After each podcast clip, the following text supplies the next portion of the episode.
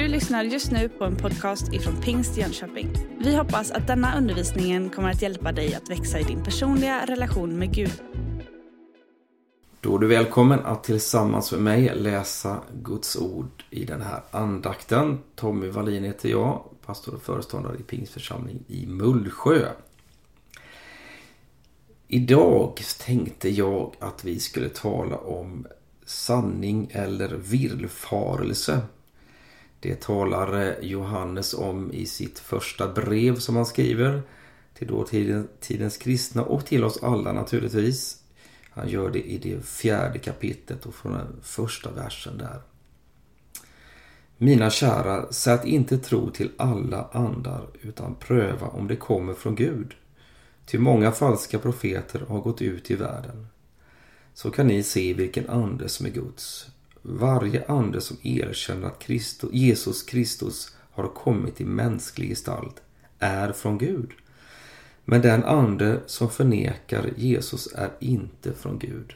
Det är antikrist ande som ni har hört skall komma och som redan nu är i världen. Ja, vad som är sant eller falskt, det är ju någonting som är viktigt för oss. Ja, kanske till och med dagligen fast vi inte tänker på det. Är köttet vi köper i eh, matbutiken eh, märkt på rätt sätt eller är det ommärkt med ny bäst före-datum? Tavlan vi står och kikar på eh, och vill, kanske vill köpa eller har köpt kanske. Och som har en alldeles fantastisk underskrift. Det kanske inte står Rembrandt men det kanske står något annat och som talar om tavlans enorma värde för dig. Eh, men ska du köpa den så blir den viktiga frågan för dig. Är det här äkta vara eller är det här falskt? För då går det naturligtvis ifrån att vara värdefullt till att vara fullständigt värdelöst. Du går från att vara en vinnare till att vara en fullständig förlorare i eh, det val du gjorde utifrån om du vet att det är sant eller falskt. Vet du det så gör du rätt val. Vet du inte det så kan du det bli en katastrofala följder naturligtvis. Så är det ju i hela livet. Och Bibeln är väldigt tydlig med att det finns en som vill förvilla oss, splittra oss, han som namn vars betyder kastar isär. Så mycket i vår tillvaro kan låta bra på många sätt. Men frukten av det är splittring. Frukten av det är att man, ja, gemenskaper bryts sönder och, och, och generationer hålls isär och vad det nu kan vara för någonting. Det kan ju naturligtvis vara eh, många olika saker. Redan de första kristna brottades också med det här. Och därför behövde de här breven skrivas ifrån apostlarna, från lärjungarna som stod närmast Jesus. De behövde skrivas för att de skulle förstå och kunna få verktyg för att eh, reda ut vad som, är, vad som är sanning och vad som är villfarelse. Sätt inte tro till alla andar som du får höra på, säger eh, Johannes till församlingen. Det är ju lätt eh, att man blir liksom hänförd av olika saker som låter fantastiskt och ser bra ut. Karismatiska människor kommer eh, in i mitt liv på olika sätt. Om det är ett möte eller om du möter dem. Och de kan vara oerhört övertygande i sitt sätt att vara. Om man tänker, det här är ju alldeles fantastiskt. Löftena de ger kan vara överväldigande om, om hur det ska påverka ditt liv och hur, vad som ska hända. Men lita inte på allt som sägs. Höj ett finger eller lyft ett finger eller vad man ska säga. På något sätt behöver du känna efter. Vad är det som händer här egentligen? Vad är det för ande som talar här? I de här verserna får vi ett verktyg Varje ande som erkänner att Jesus Kristus har kommit i mänsklig gestalt är Gud. Detta är liksom lackmuspappret. Det är det här du behöver för att känna in eller förstå vad är det det här handlar om. Att Jesus Kristus som är Guds son, att han blev människa. Det här är ju kontroversiellt på den här tiden och i vår tid också. Vilken tid vi än skulle vara i så är ju det här naturligtvis oerhört provocerande. Inte minst på den här tiden när gnosticismen finns där i sin grundtanke. Och så säger att det är det andliga, ja men det är ju gott. Men det som har med kroppen att göra, det är inte något gott. Kroppen och det här nere, det är bara något som begränsar min andlighet. Men eh, den dag vi blir befriade från den så, så, eh, så, så blir allting gott. Då blir vi fullkomliga.